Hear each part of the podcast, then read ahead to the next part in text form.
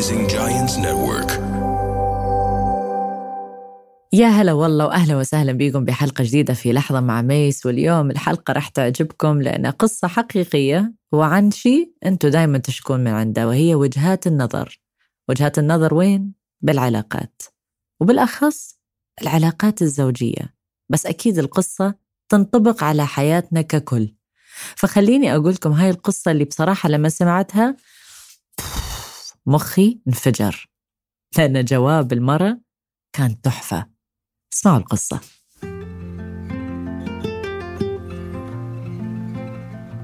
القصة عن رجل ومرأة متزوجين صار لهم سبع سنين وخلال هالسبع سنين إحنا كنا مفكرين علاقتهم كانت جيدة ولكن بهذه العلاقة الرجل اللي إحنا متعودين إن المرأة هي اللي تزن وتوين وتشتكي ولكن بهذه العلاقة العكس صحيح. الرجل هو اللي كان دائما يشتكي ومو عاجبه العجب ومو مبسوط. لحد ما بعد سبع سنين اجاه تليفون. تليفون اللي خلاص تعرف لما الجلاس يصير عندك مليان وأي نقطة تنفجر هذا التليفون اللي خلاه ينفجر. والتليفون هذا اجى من مين؟ مدير مرته اتصل على البيت حتى يقول اللي زوجها إنه مرتك بطلت تشتغل معانا بطلت من عملها اليوم هي اللي بطلت. فالمدير كان زعلان وده يشتكي لزوجها إنه ليش مرتك بطلت من الشغل وإحنا محتاجيها؟ وطبعا زوجها انشحن إنه كيف هذه المرة تأخذ هذه القرارات من غير ما أصلا تستشير زوجها ولا حتى تسأله ولا حتى تقول له إنه هي تريد تبطل. فبما إنه هو انفجر قرر يطلقها. بس كيف يطلقها؟ قرر يطلقها من خلال رسالة كتبها بإيده وخلالها رسالة بالبيت وشال أغراضها وطلع. بس اسمعوا شنو قال بالرسالة لما كتب كتب إلى طليقتي. مش إلى زوجتي إلى طليقتي. أولا أنا مليت خلال هالسبع سنين. كل ما أقول لك وزن وون إنه انتبهي علي أعطيني حب وحنان ما تديرين بال علي. الأسبوع الماضي قصيت شعري وجربت أرتب نفسي. حتى تنتبهين على جمالي. وما قلتي لي شي ولا حتى نعيما. جربت أطبخ لك أحلى طبق. وطبقك المفضل ولا حتى قلتي لي شكرا على الطبخ. جربت أشتري ملابس جديدة. حتى تشوفين الفرق بثيابي يمكن أطلع أحلى. وحتى ما انتبهتي على الملابس الجديدة. ولما أجلس معاش بالليل تضلين مشغولة وتتفرجين على المسلسلات مالتك وما تسمعي لي. وبعدين تروحين تنامين. وآخر شي تبطلين من عملك من غير ما أصلا تقولي لي إنه أنت بطلتي. وأعرف الخبر من مديرك لما يتصل للبيت. أنا بصراحة مليت وأنا أريد أتطلق وهذه أوراق الطلاق. وحتى أكون صريح معك أنا كنت أخونك مع أختك وأنا وياها رح نسافر ورح نتزوج في بلاد آخر. أرجوك لا تجربين تتواصلين معي لأن العلاقة بيناتنا انتهت. شكرا طليقك. هذه الرسالة. طبعا لما استلمت الرسالة المرة أكيد تضايقت بس لحظة. اسمعوا الجواب. جاوبت برسالة. وهذه اللحظة اللي أنا مخي انفجر. كتبت له. إلى طليقي. أولا تجاوب على كل شيء طبعا هي على اللي كتبه. أولا خلال السبع سنين اللي إحنا متزوجين أنا أمي ربتني وعلمتني إن ما كذب فلما أشوف شيء إذا ما عجبني أظل ساكتة أحسن. ولما شفت قصتك أو قصة شعرك الجديدة اللي كانت جدا بشعة. ما قلت لك نعيما ولا قلت لك إنه حلو. حتى ما أزعجك لما أقول لك إنه بشع. ولهذا السبب ما علقت على قصة الشعر. أما من ناحية المسلسلات آخر الليل اللي كنت أتفرج على المسلسلات لأن بصراحة ما مليت وأنا أسمع الون والزن والشكاوي اللي أنت تشتكيها 24 ساعة. فأحط المسلسل حتى ما أسمع هذا الإزعاج اللي أنت صار لك سبع سنين صدعتني فيه. أما ثالثاً ما قلت لك شكرا على الطبق اللي طبخت لي إياه. لسبب واحد لأنه هذا مو أكلي المفضل. أنا بطلت أكل لحم من اليوم اللي إحنا تزوجنا فيه ولكن هذا الطبق أختي المفضل وأنا كنت عارفة. أما من ناحية الملابس الجديدة اللي اشتريتها حتى يكون شكلك ومظهرك أحلى إليا. ما قلت لك شيء لأنه نفس اليوم الصبح أختي اتصلت بي طلبت من عندي مبلغ معين ولما رجعت البيت الملابس اللي أنت كنت مشتريها كان عليها السعر موجود والسعر هو نفس المبلغ اللي طلبته أختي مني الصبح. فعرفت أن الملابس اللي اشتريتها الصبح بالفعل أختي كانت مشتريت لك إياها هدية لأنه كنت عارفة أنه أنت تدخلني مع أختي. أما أخيرا التليفون اللي إجاك من مدير أعمالي اللي قال لك أنه ليش بطلت من العمل. رغم كل القساوة وكل الأذى اللي أنت مسبب لي إياها بهالسبع سنين قررت أفاجئك لأن قلت يمكن تتغير. والمفاجأة هي أن أنا ربحت اللوتو أو السحب ملايين الدولارات. وقررت أني أبطل من العمل بالأخص عشرة مليون دولار. قررت أبطل من العمل واشتريت لنا tickets حتى نسافر إلى بلد إجازة أنا وياك ونبدأ من جديد. وحبيت أرجع للبيت وأفاجئك بهذا الخبر ولكن أنا اللي تفاجأت برسالتك. فاتصلت بالمحامي وشوفت رسالتك. وقلت له بما أنه أنا ربحت عشرة مليون دولار وهو بعت لي هذه الرسالة. إذا راد يتطلق هل ياخذ نسبة من عندها؟ قال المحامي لا ما ياخذ شيء. فهذا جوابي لك شكرا من طليقتك اللي هي غنية ومتحررة. مع السلامة. واو. يعني حاعطيكم لحظة. حاعطيكم لحظة حتى شوي تستوعبون شنو اللي صار. وأنا راح أعطيكم الحكمة من بعدها.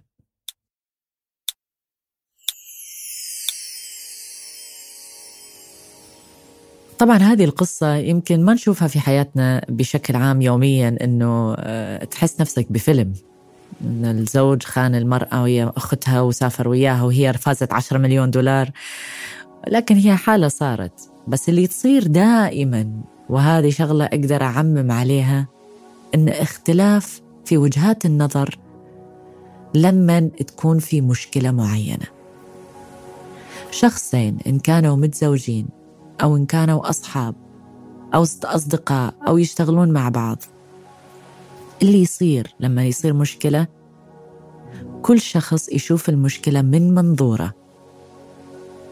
ويشحن المشاعر السلبية من خلال منظوره فقط من غير ما يعرف الشخص المقابل كيف هو شايف المشكلة من نظره. فبهذه الحالة كل شخص يكون متمسك أنه هو صح والمقابل غلط وأحيانا توصل إلى قرارات اللي تؤدي إلى طلاق بعيدا عن هذه المشكلة اللي هي كانت لازم توصل لطلاق بس إنه مشاكل غيرها اللي ما تستاهل أنه توصل لطلاق لأنه كل واحد متمسك بوجهة نظره. وما يشوف الشخص المقابل كيف شايف الأمور؟ ولهذا السبب القصص بحياتنا ما عندها جهتين عندها ثلاثة. جهة الشخص اللي شايفه الشخص المقابل والشخص الثالث اللي برا المشكلة وشايفها من الطرفين. فالمشاكل لها ثلاث من أطراف أو نشوفها بمنظور من ثلاث جهات. فإذا أنت اليوم في مشكلة معينة. ومشحون بطاقات سلبية ومشاعر سلبية. سامعين بالجملة اللي يقولوا لكم إياها in English put yourself in my shoes. بالعربي يقولون حط نفسك في مكاني. حط نفسك في مكاني جدا سهل إن الواحد يقوله. ولكن يا ريت الناس تطبقها. لأن لما تحط نفسك في مكان الشخص الآخر أو مكان الشخص المقابل وفعلا تحط نفسك في مكانه وفي منظوره. حتشوف المشكلة من منظور آخر. ولما تشوف المشكلة من منظور آخر تتغير مشاعرك ويتغير تفكيرك اتجاه الموقف. ولو كل إنسان وزوج وزوجة مع كل مشكلة مروا بيها حطوا نفسهم بمكان الشخص المقابل يمكن نص المشاكل تنحل. ولكن الناس ما تتبع هذه الطريقة مش دائما. فلما نشوف إحنا الرسالة اللي كتبها الزوج ونشوف هو كاتب إنه هو المسكين وفعلا إحنا كشخص ثالث نقول هذا مسكين. إلا لآخر جملة إنه هو هو مسافر مع أختها بس بشكل عام هو مسكين إنه مرته ما تدير بالها عليه ما ما تقول نعيما ما تنتبه على مشاعره. ممكن هذه حالات النساء اليوم إنه الرجل ما ينتبه على مشاعرها ما ينتبه على الأشياء اللي هي تسويها فهي تشتكي من هذه الأمور. ولكن كلنا انصدمنا بالجواب وشفنا المشكلة من منظورها هي. فاليوم إذا أنت أو أنت تشتكون في علاقة أنه الشخص المقابل ما يعبر ما يحتوي ما يحن اتذكروا أنه الشخص المقابل يمكن ما شايف هذا الشيء.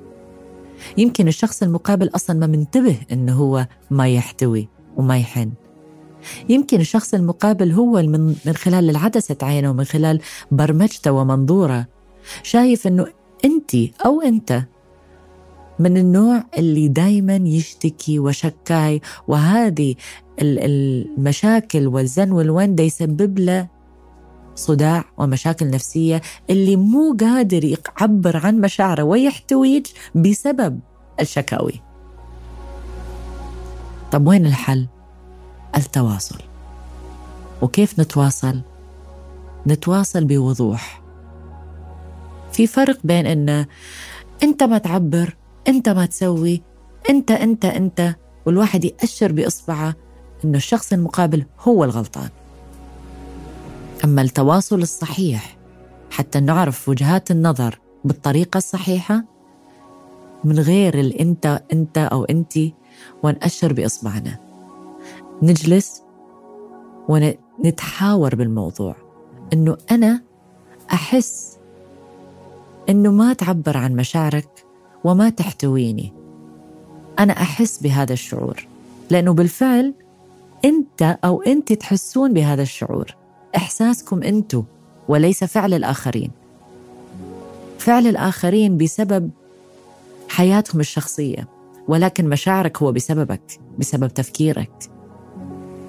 اللي سامع بودكاست لحظة مع ميس واللي يتابعني على شبكات التواصل الاجتماعي ذاكرتها أكثر من مرة. المشاعر رادار للجسم من ردة فعل التفكير. معناته أنت تشعر بما تفكر فقط.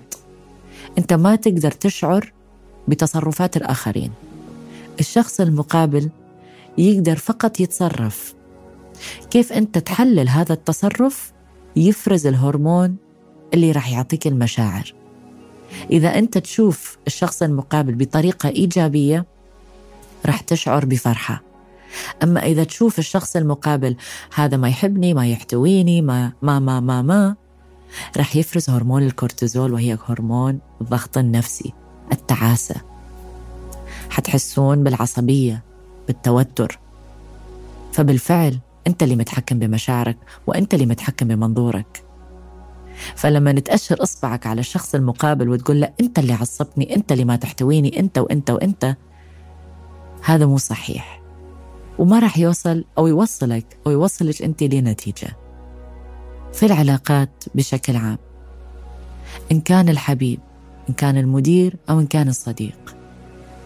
اتحاوروا وعبر عن مشاعرك تجاه الشخص الآخر حتى يفهم ويستوعب الموقف. والشخص المقابل حتى تكون هذه أو يكون هذا الحوار جيد بين الشخصين لازم نفس الأسلوب يستخدمه يتحاور مع الشخص المقابل. بس أقول لكم شيء إذا المرأة والرجل تحاوروا بهذه الطريقة لا إراديا الشخص المقابل ما راح يعصب راح يتحاور لأن الأسلوب يفرق. ما في أسلوب اللوم في أسلوب الحوار. فأتمنى أنه ما دايما تاخذون القصص من جهة واحدة لأن القصص بها أكثر من جهة مش فقط جهتين. وجهة نظر الشخص المقابل ممكن تفرق عن وجهة نظر الشخص الثالث اللي شايف المشكلة من بعيد. لأن الشخص الثالث ما عنده أي عواطف ومشاعر متصلة مع هذول الشخصين فيقدر يشوف المشكلة من فوق من غير عواطف ومشاعر اللي ممكن تشبك هذه المشكلة أو توصل لنتيجة تتحيز مع شخص فلاني.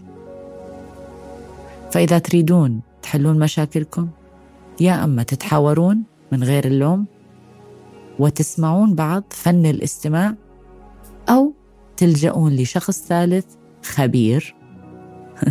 شخص ثالث مو إنه يتحيز مع طرف معين. شخص ثالث خبير بهذا الموضوع. حتى يوجه الطريق. أرجع أستخدم كلمة يوجه الطريق. لأن إذا الشخص الثالث اعطاكم نصيحة اتذكروا انه مو دائما نصيحة الشخص الثالث تكون مناسبة لكم أحيانا النصيحة ممكن تدمر وتهدم بيوت ليش؟ لأن النصيحة اللي تناسب هذا الشخص مش بالضرورة تناسبك إلك ولكن التوجيه أن نوجهك في الطريق الصحيح وأنت حر في اختياراتك وتعرف أن هذا الطريق ممكن يناسبك وممكن ينفع في حياتك من خلال العلم من خلال النور من خلال التطوير من خلال فن الحوار هذا اللي ممكن ينفعك. هذه كانت حكمة وجهات النظر. طبعا نقدر نتكلم عنها لساعات طويلة ولكن زبدتها أنه لا تتحيزون وتتمسكون بطرفكم أنتم بس لأن الصورة أكبر مما هي. أشوفكم بالحلقة الجاية.